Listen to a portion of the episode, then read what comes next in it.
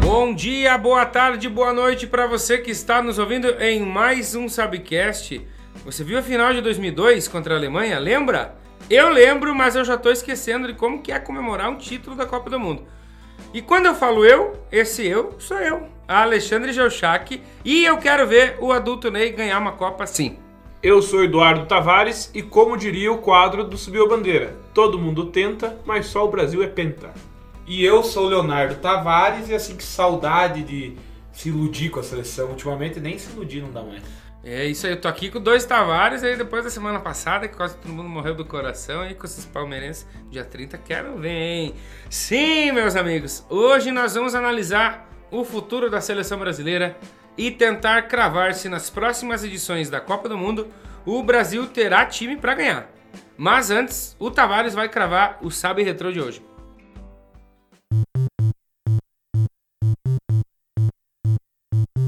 O Sabe Retrô de hoje vem lá de 2018 e tem muito a ver com o Sabecast de hoje, porque fala sobre as jovens promessas brasileiras lá de 2018. É o Futebar número 27. Procura lá no YouTube e confira se o que a gente falou lá em 2018 vai bater com o que a gente vai falar hoje.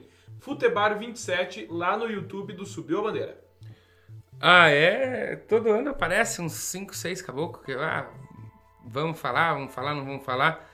A gente não gosta de dar spoiler, mas se eu não me engano, foi falado de um tal de Paulinho aí no Vasco que saiu e hoje ninguém mais sabe aonde que tá o Paulinho. É, eu não lembro, já tem dois anos, mas é importante rever esse vídeo para saber se aquelas promessas se concretizaram hoje, dois anos após. Tem mais ou menos uns dois anos, né? Então era o Copa de 2018, tinha rolado mais ou menos próximo, e agora a gente já tá do, três anos, quase 2021, pensando se vai ter promessas que vai estourar. Ou se, eles ainda, confira. ou se eles ainda se continuam sendo promessas. Sendo né? eternas promessas. O futebol é louco, né? Porque um ano acontece muita coisa. E o Futibar, o Futibar, ele alimenta um quadro do Falar de Promessas, e se eles não derem certo, ele vai alimentar outro quadro, que é o Vida de Bola Murcha. Olha só.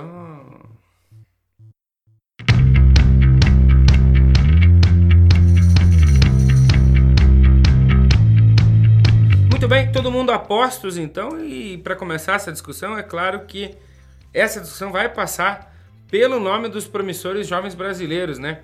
E se hoje a gente pode dizer que essa é a seleção, talvez, do Neymar, quem vocês acreditam que vai ser o próximo craque do futebol brasileiro a ponto de ser o grande nome da seleção nos próximos anos? ainda não tem, né, o, o, digamos, o cara para substituir o Neymar, né? Teve, tem muitos jovens aí que apareceram no Brasil, especulados, que poderiam assumir essa vaga, mas nenhum ainda teve até o, esse estrelismo mundial dentro do futebol a nível que o Neymar teve quando ele tinha lá seus 17 anos, 16 anos, né? E independentemente do momento, eu acho que talvez o Neymar já tenha tido, eu acho, né? Já tenha tido o melhor futebol, ele pode voltar nesse melhor futebol, mas acho que ele já passou por isso. Não há no Brasil e nem o brasileiro jogando fora com o potencial, ou o potencial é difícil falar para um rapaz que já tem 28, 29 anos, mas com a qualidade de que Neymar tem, do que Neymar já apresentou, que a gente já viu Neymar jogar bola, seja em clube, seja na seleção, né? Então assim, eu não sei dizer o nome, a gente pode até cogitar alguns que estão aparecendo agora. Tem muito clube aí usando, muito clube brasileiro utilizando a base. Então, pô, isso é uma esperança. Mas Neymar ainda tá entre o nosso mais jovem, velho, mais promissor.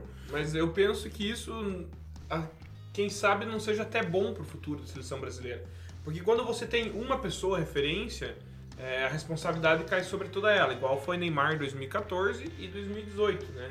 Mas às vezes você tem um coletivo que não tem uma pessoa só que. Claro que sempre tem um ou outro que tem uma qualidade diferente em sua posição. Mas se você tem um coletivo, às vezes, de qualidade, capaz de dar mais resultado no futebol, entre aspas, moderno, do que às vezes ficar dependendo de um ou dois jogadores. Mas vocês acham que a gente, por exemplo, é, o Neymar, agora em 2021, ele vai completar 29 anos, né? Então, já, quem sabe a, a Copa de 2022, seja a última ou não, se ele estiver em alto nível, pode ainda jogar mais um. Mas Gabriel Jesus, por exemplo, tá com 23, né? Se não me engano, 23 anos. É, vocês acham que ele pode ser considerado ainda uma promessa? Ou você acha que as promessas ali já podemos botar talvez o Rodrigo, o Vinícius Júnior? É. O Gabriel Jesus, ele, ele pode ser a- a- uma promessa ainda? Ou Eu, ele... eu acho que não mais promessa, entendeu? Mas eu acho que tanto esses dois que você citou, como alguns outros que apareceram, até mesmo Cebolinha, por exemplo, que é um cara que há pouco tempo estava aqui no Brasil, é, são jogadores que não vão apresentar mais do que apresentaram, entendeu? Então eles vão apresentar, se forem chamados para a seleção brasileira, que é o que tudo indica, tantos esses nomes aí que a gente falou, vão apresentar o futebol que eles estão apresentando no momento. Entendeu? Claro, esses mais novos ainda precisam de uma rodagem um pouco mais. Mas eles não têm, nitidamente, eles ainda não têm aquele futebol mágico, espetacular, assim, de brilhar os olhos. É, eu entendo um pouquinho diferente em relação a vão jogar isso que estão jogando. Eu acho que um jogador, independentemente do nome, mas 23, 24 anos, realmente ele não é mais promessa. Pô, ele surgiu lá com 16, 17 anos, então ele já passou a fase promessa. O Jesus que você citou já está no Manchester City há pelo menos 4, 5 anos. O, enfim, outros aí já estão na Europa. Vinícius Júnior já está no Real Madrid há dois anos. O Rodrigo. Rodrigo também.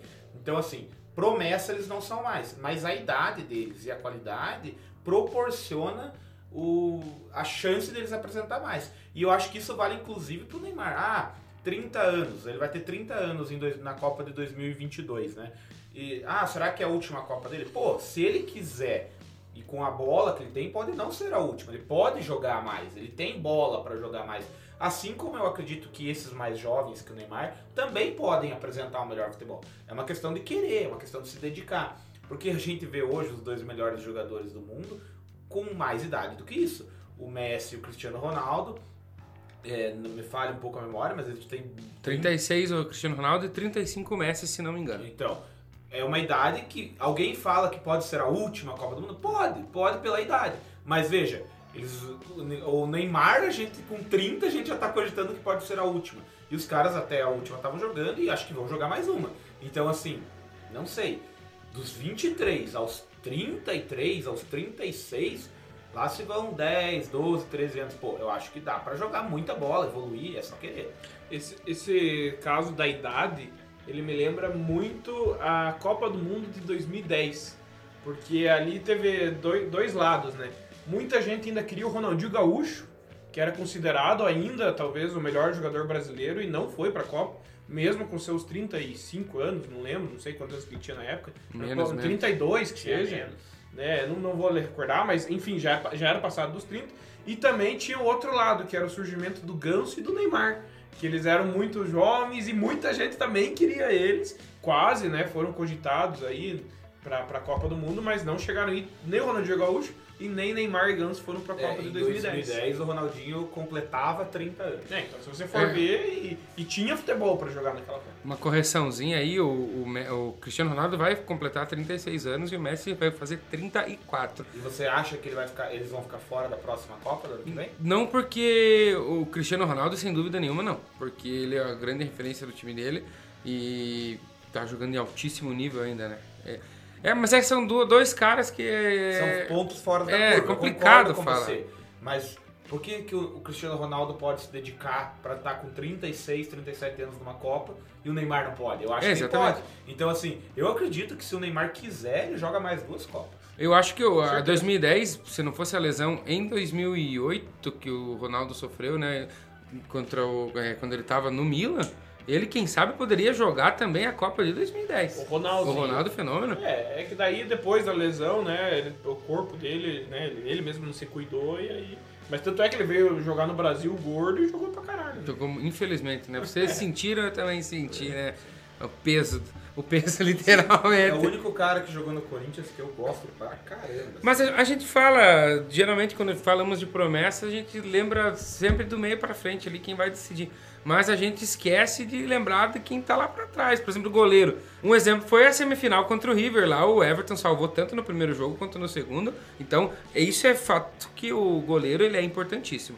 E eu, eu não sei vocês, mas eu acho que essa safra de goleiros fazia tempo que eu não via tanto goleiro promissor, né? O Neneca lá do Flamengo, o Hugo Souza, falhou contra o São Paulo, mas eu acho ele um baita de um goleiro, agilidade. O do Santos lá. Os dois goleiros do Santos, né? Então eu tô muito feliz com essa safra de goleiros aí que o, E que lembrando o que, Brasil a gente tem. tem o Alisson também, que é o goleiro titular da seleção e é um goleiro muito bom, campeão aí de Champions League. Eu penso assim, goleiro tem uma vantagem em relação à promessa. Ele estoura mais tarde, muitas vezes. O goleiro, inclusive, muitos dos goleiros terminam a carreira já depois dos 40. Porque o goleiro ele tem essa coisa, o goleiro tem a experiência como base. Às vezes, quanto mais experiente, às vezes o ápice da carreira de um goleiro não é com, com 25, com 30. É, às vezes é com 35. Eu tenho essa opinião. Goleiro bom mim é goleiro. É não, goleiro não para os goleiros novos, não. Mas o goleiro velho e que tem uma experiência, ele dá mais segurança pro time. Entendeu? Por uma zaga, uma coisa, ele dá muita segurança. Agora, coloca, coloca um goleiro jovem, não que ele não dê conta do resultado. Mas se ele falha uma vez, uma saída de bola, putz, o pessoal já. Então, mas aí que tá, voltando à discussão das promessas. É bonito ver as promessas brasileiras aparecendo. Porque, pô, se o cara mostra algo mesmo jovem, você já cria uma esperança. Ué, vai ter aí um guarda-metas legal. Só que assim, não pode queimar o Hugo. Você falou do Hugo aí do Flamengo. Ele falhou lá. Pô, agora o cara tem. Nem sei quantos anos ele tem, mas acredito que ele não tenha nem 20 anos ou 20 Não anos. Aí vai queimar o cara agora. Às vezes o ápice da carreira desse Hugo pode ser daqui 8 anos. Entendeu? Daqui 10 anos. Porque ele é goleiro. Então, assim, que bom que a gente tá aparecendo nessas promessas. E a gente tem que valorizar até os caras mais velhinhos aí. Que podem dar frutos na E seleção. o goleiro, ele é uma posição injusta, né? Porque sempre só vai jogar um. Mesmo na seleção, você, quando fazem a, a, a convocação, levam dois, três laterais, eles trocam, né, durante o jogo. Goleiro não, o goleiro vai jogar lá três amistosos, normalmente é o mesmo goleiro joga. os É verdade. Os outros não têm oportunidade, às vezes. E ali na defesa, ali, vocês conseguem pensar em algum nome que tá surgindo, assim, que chama muita atenção? No Palmeiras tem o, o, o Gabriel Menino, foi convocado para jogar pela lateral, né? Mas eu já vi ele jogando pelo meio também, né? Ele surgiu na base como volante, segundo volante, fez alguns jogos como primeiro volante, posição que ele vai muito bem, entrega muito bem. Mas aí, com mudança de, de- de técnico e tal, ele acabou jogando na. E pela necessidade, acabou jogando pela lateral direita, aonde ele foi destaque, aonde ele, inclusive, na minha opinião, jogou melhor do que volante. E às vezes joga até mais como ala, avançado, e com isso ele conseguiu a convocação para a seleção brasileira. Vai ser polivalente. né? O Santos é um time que, pô, o Santos tá toda hora ali minando, joga, minando, que eu quero dizer, da- surgindo da mina, vários, é uma mina de ouro mesmo, de, de jovens promessas, muitas não dão, tem prova, muitas dão. Então a gente torce para que lá surjam jogadores. O Palmeiras de um ano para cá começou a usar Tem revelado muita gente, né? Tem agora o Os números do Verão são melhores do que o Neymar e do Ronaldo, se não me engano, com a mesma idade, que eu né? gosto, assim, que ainda talvez não conheçam. O Patrick de Paula ainda falam bastante. É um jogador que na base, inclusive até curioso, ele não entregava muito, mas no profissional ele parece que tem 20 anos de carreira. Ele joga assim com uma, com uma consciência de jogador, experiência. E o outro cara que tá machucado, infelizmente, mas é um jogador que tava entregando até mais do que o Verón. Valor de mercado menor é o Wesley. Esse eu tô falando do Palmeiras porque eu tenho, né, eu convivo mais. Mas o Flamengo tem jogador de base, que é interessante, jogou com o Palmeiras. Esse tempo atrás teve um Palmeiras e Flamengo, que o Flamengo foi só base. E, e jogou de igual para Empatou, igual. né? Mas um jogador que tem ido pra seleção, que não é tão jovem promessa, já é mais velho, mas é zagueiro, porque hoje, querendo ou não, o Thiago Silva, não que ele não tenha futebol, mas ele já é o, ele é o zagueiro mais experiente hoje do Brasil, né? Não sei se ele vai pra próxima Copa ou não. Mas não sou fã desse cara que eu vou falar agora, mas muita gente gosta, que é o Rodrigo Caio, né?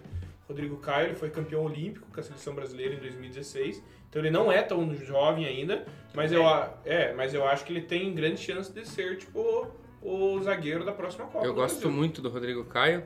E eu acho que o Veríssimo também, ali do Santos, Sim, ele excelente nome, bem lembrado, Veríssimo. Eu não sei a idade do Pituca, ele joga mais adiantado, O obviamente. Pituca é volante, ele joga volante, mas já que a gente falou defesa, né, sistema defensivo, eu acho um bom jogador também. E a gente falou de zagueiros do Flamengo, foi citado o Rodrigo Caio. Eu lembro de dois aí, o Andrezinho hoje não tá aqui, abraço André, mas temos o Tuller, que eu acho que é um jogador que não é tão velho e já se mostrou um jogador até melhor do que o Flamengo próprio contratou, e o tal do Noga lá também, que acho que é zagueiro. E às vezes até a torcida do Flamengo pede esse, esse pessoal jovem da base ali, as pratas da casa, em detrimento dos que foram contratados, o Léo Pereira e o Gustavo Henrique. Então, assim, são nomes que ah, deixam a gente. Isso que a gente nem tá falando de jogadores de Grêmio, Cruzeiro. São Paulo. Cruzeiro hoje tá difícil, mas Atlético Mineiro sempre tem alguma coisinha parecida. Ah, o, Grêmio, o Grêmio é incrível, né? Saiu o Luan, surge o Cebolinha. Sai o Cebolinha, surge o PP, né? Sempre, sempre tem PP alguém. joga né? É, o PP é um cara que eu Ah, acho que e falando de. Luan, o São Paulo tem um Luan que joga de volante, que é muito bom jogador. Apareceu um tal de Gabriel Sara também, que tá fazendo um campeonato assim. Não deu pra ver muita coisa, acho que é o primeiro campeonato do rapaz lá. Mas assim que a torcida São Paulina tá empolgada. Mas esperamos que nos dê. Nos dê. A gente tá nessa aí. Que o Brasil precisa aumentar, fazer, produzir mais rápido esse celeiro aí. O, jovens. o Pituca, ele tem um caso parecido do Alisson. Curiosamente, ele- eles começaram a mostrar o, o grande futebol deles e ser importante no cenário nacional já com uma certa idade. O Pituca tá com 28 anos. Ah, ele nem é tão jovem assim. E né? com essa curiosidade que eu vos trouxe, eu vou chamar ele, né? Porque é o cara da curiosidade. Leonardo Tavares. Ô, palestrinha! Amigos, essa curiosidade hoje tem crédito. Tem que dar o crédito pra pessoa porque ele chegou, me contou a curiosidade e eu prometi pra ele que eu ia trazer aqui no, no palestrinha de hoje. E ele já contribuiu lá tempos atrás, é o nosso querido amigo Matheus Falck, tá prometendo que vai virar padrinho, diz que tá tendo um probleminha ali, não tá conseguindo. Enfim, ele Manda perguntou- mensagem pra mim lá que eu já resolveu. Ele, pergun- ele perguntou pra mim esses dias aí, vocês sabem o que é o manita no futebol? Manita. O que é o manita no futebol? I don't know. Não, nunca ouvi falar. Então, um manita é um cara raro no futebol. Hoje, quem faz três gols numa partida faz um hat-trick, né? Ou um triplete, né? Dependendo em espanhol, é chamado Se- triplete. É, Se você for o craque Kiko, é um triplete. O triplete, na verdade, ele é uma... A origem dele é em outros esportes. São três feitos com, muito bons, consecutivos em alguma coisa, né? Mas pro futebol, inclusive por conta do Messi, do Cristiano Ronaldo, é o termo hat-trick apareceu muito nos últimos anos. O Manita, pense uma mão cheia, são cinco gols na mesma partida. Isso é muito raro. E ele vem de Manita, porque são cinco. E aí, até eu me perguntei, tá, tem o hat-trick, tá aí quem faz quatro, né? Existe o termo também, é o poker trick, que vem do poker, daí é o poker trick que faz quatro gols. Eu vou trazer uns exemplos curtinhos de Manita aqui, só pra gente debater. É sempre lembrar que uma coisa que até reclamam muito no futebol, que os, os gols em disputa de pênalti não contam nem pra hat-trick, nem pra manita, nem pra poker trick. É só os gols feitos em tempo normal ou na prorrogação. O, Ou seja, com bola rolando. é, tempo a primeira vez em Copas do Mundo, a primeira vez que teve um manita foi em 1994 no jogo Rússia e Camarões, em que o russo Oleg Salenko marcou 5 na vitória de 6 a 1 sobre Camarões. E inclusive foi a única manita da história de Copas do Mundo, não existem outras. Em Champions League temos apenas duas manitas. O Messi fez 5 na vitória sobre o Bayer Leverkusen em 2012, a vitória foi 7 a 1. E um cara brasileiro, o Luiz Adriano, hoje atacante do Palmeiras, ele fez 5 na vitória do Shakhtar Donetsk sobre o Bat, Bat, Bat Borisov por 7 a 0. Em Libertadores a gente tem sete manitas, mas vou destacar uma que é brasileira, que é do Fernando Baiano em 99, na vitória do Corinthians por 8 a 2 sobre o Cerro Porteño. E na seleção brasileira a gente tem apenas um manita, que é Evaristo de Macedo, que hum, fez 5 na vitória por 9 a 0 contra a Colômbia, em um jogo válido pelo Campeonato Sul-Americano de 1957. É, e para não passar batido, eu vou falar um, um, um poker trick, que são quatro gols. Na, na maior goleada do derby lá, Palmeiras 8, Corinthians 0. Romeu Peliciari fez 4. Foi 8 a 0 o jogo. E o Imparato fez 3. Então, só aí foram 7, né? Tinha que, tinha que ter, né? Tinha que ter. Mas. Mas é, é muito legal, eu não sabia, não fazia ideia. Eu vendo o jogo, eu vi um Manita então, ao vivo. Na TV, né, obviamente. Sim. Que foi Santos 8, Guarani 1, o Neymar fez 5 gols. Que eu me lembro agora de cabeça, o Lewandowski na, na Bundesliga lá contra, salvo engano, contra o Werder Bremen ou com o Wolfsburg, agora eu não me Contra o lembro. Wolfsburg. É, então foi contra o Wolfsburg, ele fez em 9 minutos, E né? a curiosidade é que ele tava no banco, ele entra em 9 minutos, ele faz O Bayern tava perdendo o jogo. Talvez seja o Manita mais espetacular da história. Mais rápido, né? Talvez. Mas muito interessante mesmo saber que dar tchau com a mão é fazer cinco gols. Momento aleatório. Cara, sabia que o Dondinho, pai do Pelé, Ele disse que já fez uma manita quando era jogador, mas não tem registro, né? O Dondinho. Você sabe que o Dondinho é o pai do Pelé? Oh, mas vai saber se o Dondinho, não, se o Pelé não tem uma irmã chamada Anitta, aí ele fez uma Anitta. Badumts. É, Outro assunto importante é o futebol brasileiro, né? Ou seja, o futebol praticado aqui no Brasil. Vocês acreditam que a atratividade do Campeonato Brasileiro é, tem influência no futebol da seleção brasileira? Eu até, inclusive, uma teoria, né, minha, não que as minhas teorias sejam, podem ser furadas, mas é uma teoria minha em relação a outros tempos de seleção. Se você pegar até 2002, muitos jogadores que estavam na seleção jogavam no futebol brasileiro. Hoje, e aí isso talvez seja o mal do capitalismo, sei lá, aí do, do monopólio europeu, não sei dizer, a questão é que o jogador promessa não joga mais aqui no Brasil. Por nós brasileiros, às vezes ele fica até escondido, porque ele sai muito cedo. Ele sai muito cedo para a Europa com um caminhão de dinheiro e tem que sair mesmo, porque nenhum clube tem condição de segurar e o cara precisa fazer o pé de meia dele, né? É a oportunidade do cara explodir, mesmo muito jovem. Então o cara vai lá e aí eu penso também que pode mexer no psicológico, né? O cara joga o que ele, às vezes no Brasil ele poderia entregar uma coisa, entrega, você pega lá o Gabriel Jesus, artilheiro, não sei o que, o, o, lá o, o Rodrigo, e aí ele vai jogar num futebol assim muito rapidamente, ele chega num futebol de alto escalão, maior nível de disputa, de competitividade, e às vezes ele acaba sofrendo lá também, porque às vezes não estava bem informado. Então eu acho que se tivesse no futebol brasileiro, não fosse esse negócio tirar o cara muito rápido por muito dinheiro, talvez as nossas promessas vingariam melhor. É, porque é, principalmente tem muito empresário envolvido nisso aí, né?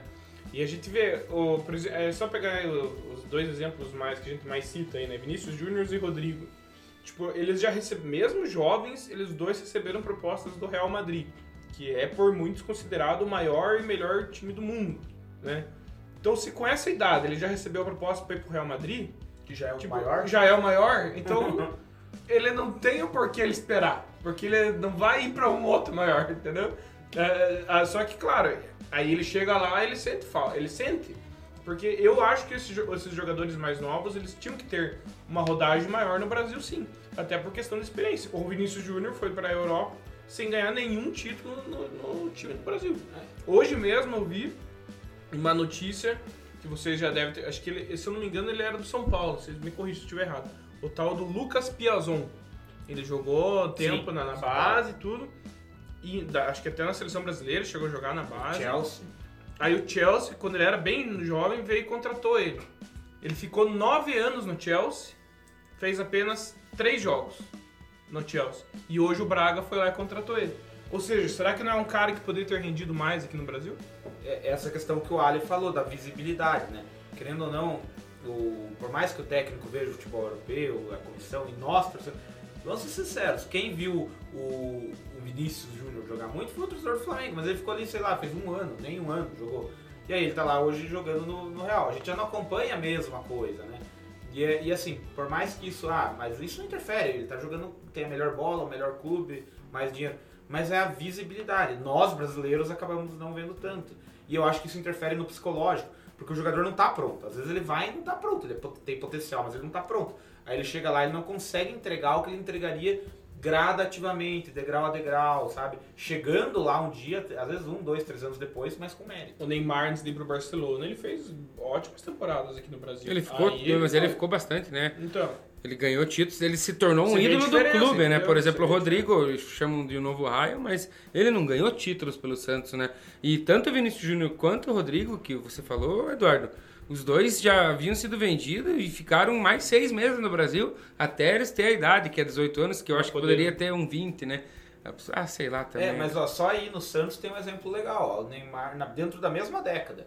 O Neymar e o Rodrigo, acho que dois excelentes jogadores. Mas por que, que a gente gosta mais do Neymar e deposita mais esperança no Neymar? Porque o brasileiro viu o Neymar jogar. Claro, o Neymar ele deu essa sequência lá, mas talvez e essa sequência lá tenha sido influenciado porque ele não saiu tão jovem. Ele conseguiu segurou um pouco. Segurou, Deu uma consi- segurada. Conseguiu, ele conseguiu, digamos, é, lá fazer galgando, colocando, fazendo as lantejoulas, as lajotas no caminho até chegar lá. O Rodrigo tchum, saiu, viu um pouquinho ali o lampejo talvez Quem acompanhava os, jo- os jogos do Santos via, Viu, né? Mas, mas quem não que tá. E talvez ele tenha sido um raio porque saiu rápido. E isso mostra que tem a gente também aqui no Brasil tem muito é, muito aquele mercado o mercado árabe o mercado chinês vem aqui também no Brasil e levam os jogadores mas pode ver que eles não levam tanto essas promessas eles já levam os jogadores mais medalhões para lá os mais rodados porque eh, quando esses jogadores chegam no futebol deles tanto no árabe quanto no chinês lá no, no oriental lá eles já chegam com o nome lá e a torcida lá compra a ideia. Se eles levarem um piá daqui pra lá, capaz de fazer sucesso e o piá vai se esconder. Então daí os piá vão pra Europa e os mais velhos vão pra. Você trouxe algum exemplo que me, veio na cabeça. Outros jogadores, né? Se a gente pegar os últimos grandes nomes da, da seleção brasileira ali. Nós temos o Ronaldo Fenômeno, que saiu, foi pro PSV, né? Foi para um time de menor expressão, jogou a bola lá depois que ele começou a ir para um time. O Ronaldinho é mesma coisa, foi pro PSG. Né? Na época não era esse PSG que a gente conhece hoje. Para quem começou a ver o futebol a partir do Messi e Cristiano Ronaldo, PSG era não, era não era nem um Nantes da vida. Não que hoje não seja, né? Só que tem dinheiro hoje. Mas o jogador brasileiro que sai como promessa e vai para um time já de ponta, se não for o cara, o craque, um gênio mesmo, diferenciado, Ele vai se esconder. vai se esconder, vai voltar. É o exemplo do Lucas Piazon, né? Que poderia ter ficado no Brasil, ganhado títulos no Brasil, se tornado ídolo no clube que formou. E na verdade não É, mas, foi. ó, eu tenho um, um exemplo aqui, e agora vocês vão me dizer se vocês acham que vai dar certo ou não. O Cebolinha. O Cebolinha ele jogou um bom tempo no, no Grêmio, fez uma boa temporada, foi pra seleção brasileira e agora ele tá no Benfica. Só que um ponto é que é o Benfica, né? Que o futebol português não. Mas eu não vejo problema. Eu acho que é isso que eu falei. de- de Eu acho bom, decidir. eu acho Então, bom eu isso. acho que é é até melhor do que ele sair daqui e ir direto pro Real, pro Barça, lá pro Bayern. Ele é Um capaz- exemplo é o Paquetá, que foi pro Milan, que na verdade tá com decadência, mas é o Milan, né? E cadê o Aí, Paquetá? se você fizer o comparativo, ah, mas o Neymar saiu do Santos e foi direto pro Barcelona. Mas aí você tem que pensar que o Neymar é realmente diferenciado em relação. Tanto é que a gente não Sim. consegue, lá do primeiro bloco, a gente não consegue falar um nome que tá ali na cola ou junto com o Não, não Neymar. tem. Então o Cebolinha, eu acho que essa ponte, às vezes em ligas um degrau Não tão abaixo, expressivas, né? talvez o próprio francês, o português, O alemão. o, ale- é, o alemão Só que é. se você for ver, o Ali mesmo trouxe um exemplo aqui no programa, que é o Paulinho, né? Saiu do Vasco, foi pro Foi pro Bayer Leverkusen. Leverkusen Só e... que isso também é muito relativo, né? Aí vai do cara. Vai do cara, vai do, do desempenho, eu não sei. Não tem, eu não sei quantos anos o Everton Cebolinha tem, mas que a gente deposita esperança, assim. Falando, voltando no tempo, a gente tem um exemplo parecido, talvez tinha menos futebol, mas se falava muito, virou até motivo de briga judicial entre os clubes, do outro gaúcho, que era o Oscar. O Oscar, mas você veja, Oscar ele tem aquela briga de São Paulo, Inter, não sei o que, porque é jovem, não sei o que, ficou aquela bagunça.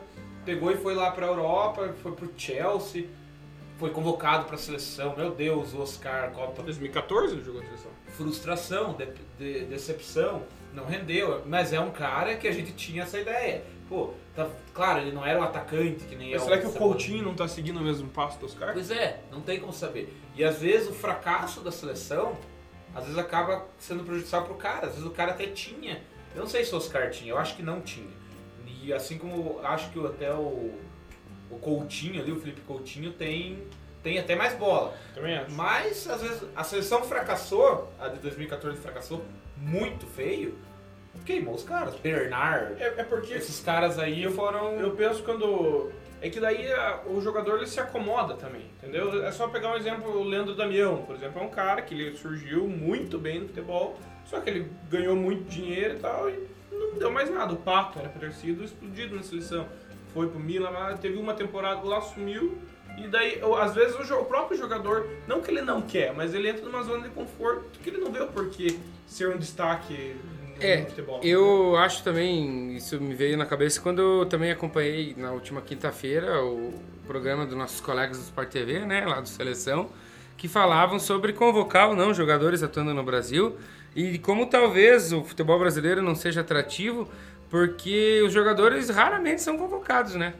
Muito poucos. Mas É. isso eu acho que tem a ver com... Hoje é com o dinheiro. Mas isso é você valorizar o futebol também aqui para o jogador que joga Mas aqui aí- ter, ter um, um, um diferencial pra querer ficar no Brasil, Mas por entra exemplo, a também. decisão Né? do técnico da seleção Mas também, é né? uma Claro. roda, é uma roda. Por que, que o futebol brasileiro foi atrativo? Ah, porque tinha jogadores bons aqui, mas porque segurava os caras aqui, não vendiam os caras pra lá.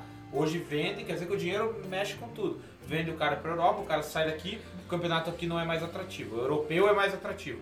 Aí o técnico tem, não sei, mas eu acho que tem interferência empresário, patrocinador, que ele tem que convocar o cara que tá lá, que tá na mídia Mas, mais. mas não, mas às vezes ele convoca o cara que joga lá no campeonato ucraniano e não joga o cara É, no campeonato mas brasileiro. nunca ninguém vai entender isso, só os caras dos bastidores do O futebol. nível do futebol, por exemplo, brasileiro, obviamente, é melhor que o do ucraniano. O Smiley, né? É, tá. Ismael, tinha uns caras assim. É, não tem como entender. É complicado. Então tem é muita, o, o técnico ele toma muita tem muita culpa nisso aí também, eu acho. E não levar o jogador aqui do Brasil. E falando, puxando um pouquinho pro Palmeiras, né?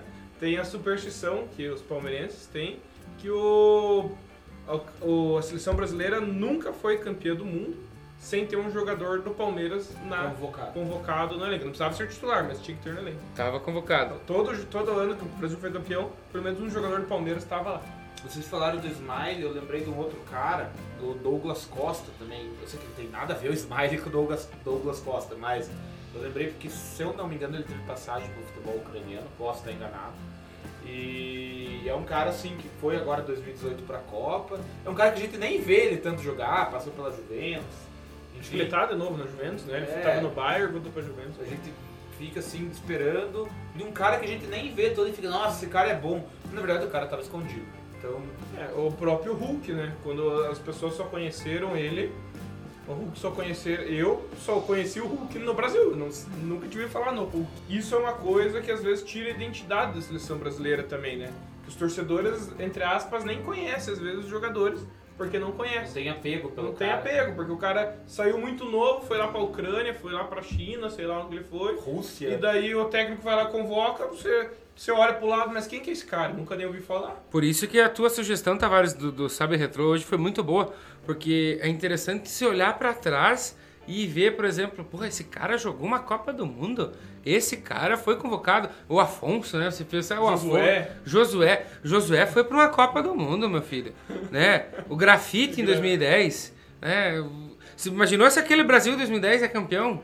Né? Mas que ia ser o Hexa? Mas tem uma música na igreja que é é- assim: Segura na mão de Deus, segura, daí não temas, olha adiante e não olhes para trás. Então não dá pra olhar pra trás.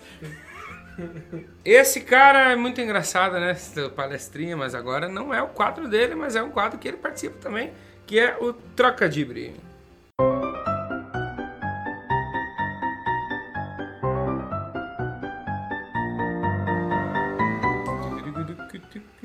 começar. Já Fala, tô. Qual é a competição que a mãe coloca no estrogonofe? Champions League. É a Champions League. Champion League. Tem mais, Ali? Eu tenho um monte aí, se Eu quiser. tenho um aqui também. Vai lá, vai lá. Qual volante, ex-volante, antigo, e um atual. Qual ex-lateral, aposentado, com volante atual podem formar uma dupla musical? Aquelas de estourar. Qual coisa? Fala de novo, não entendi. Qual ex-lateral do futebol, que já está aposentado, junto com o atual volante do futebol, podem formar uma excepcional dupla musical? Porra, que um lateral aposentado da seleção, ídolo do Flamengo. É Leandro, né? Não, Leonardo, quer dizer. É, mas foi boa, porque É, os dois né? eram laterais e foi. Eu nem tinha nem pensado, Leandro Leonardo, é verdade. Mandou bem. Você passou perto. Não tenho ideia. Você passou muito perto, porque é o outro lateral, é o Júnior. Junto com o Sandri, Sandri e Júnior. Sandri Júnior, do. Essa foi boa.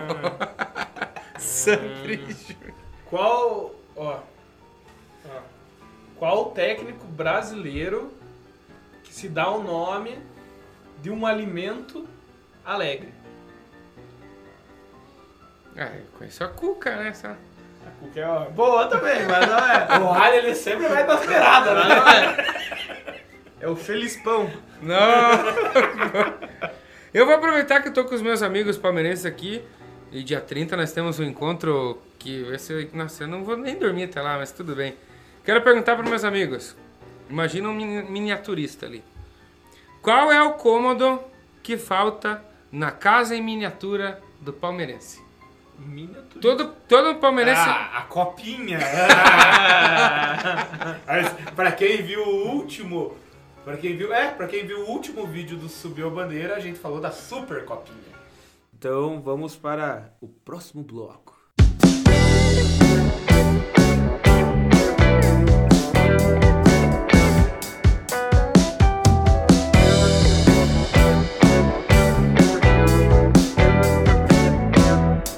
Último bloco a gente falou sobre a atratividade do futebol brasileiro e outra coisa que eu sinto também é uma desunião da própria torcida verde e amarela.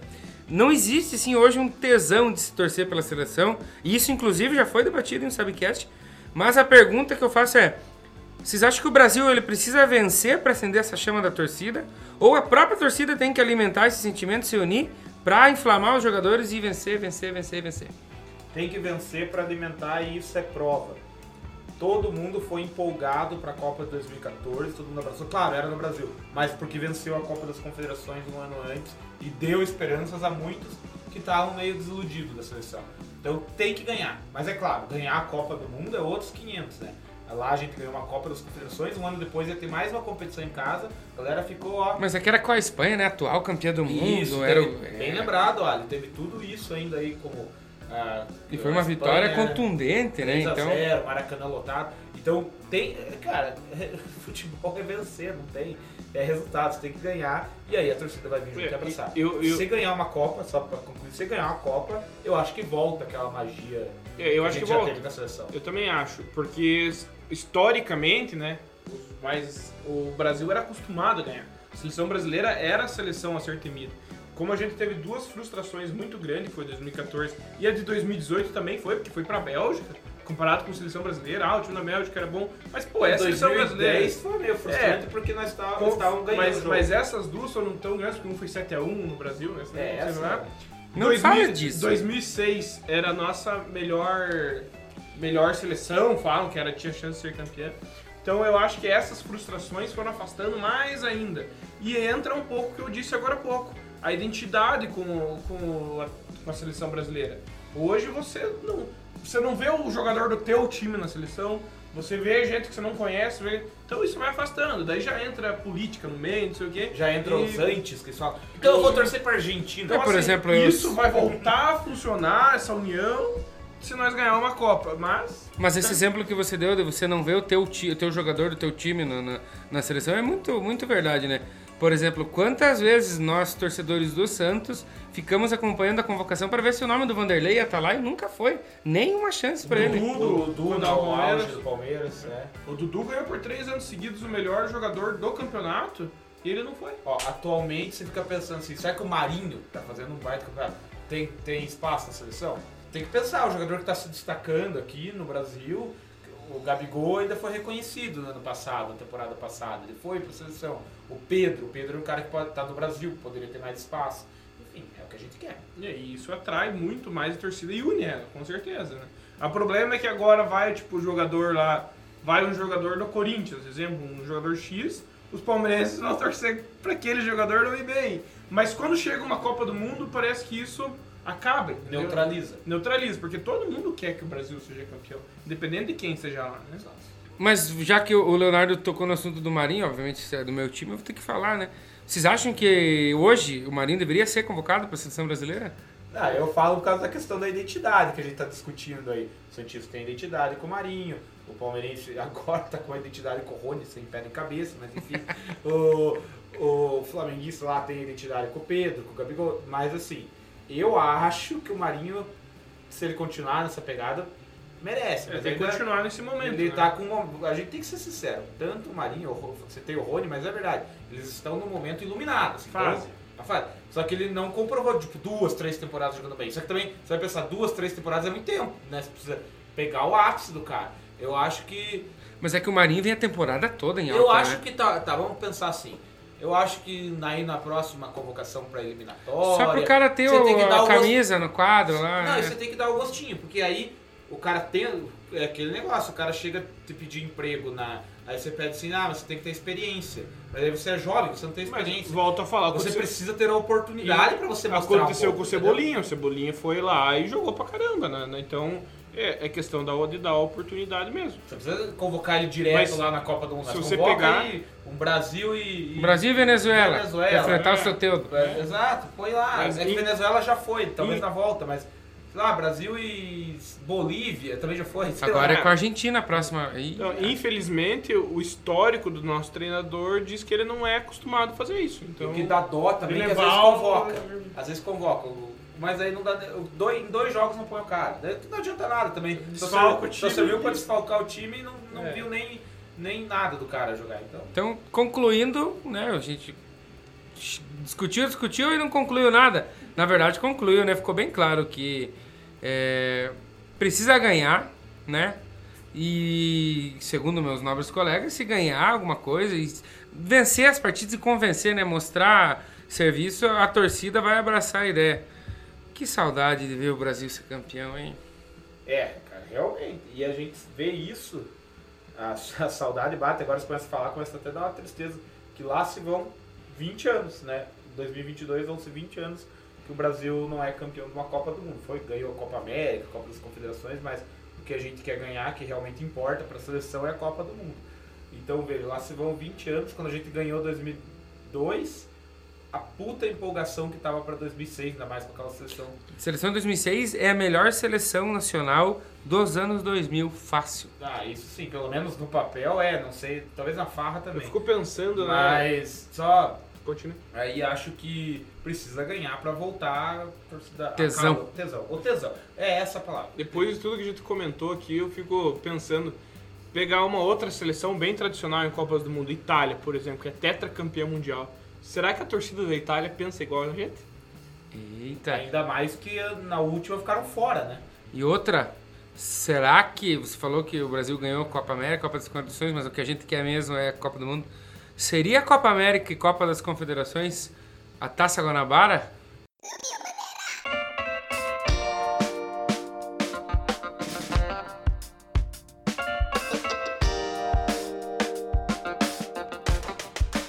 E esse podcast é um oferecimento de Sal Agosto e Quitutes Aquino.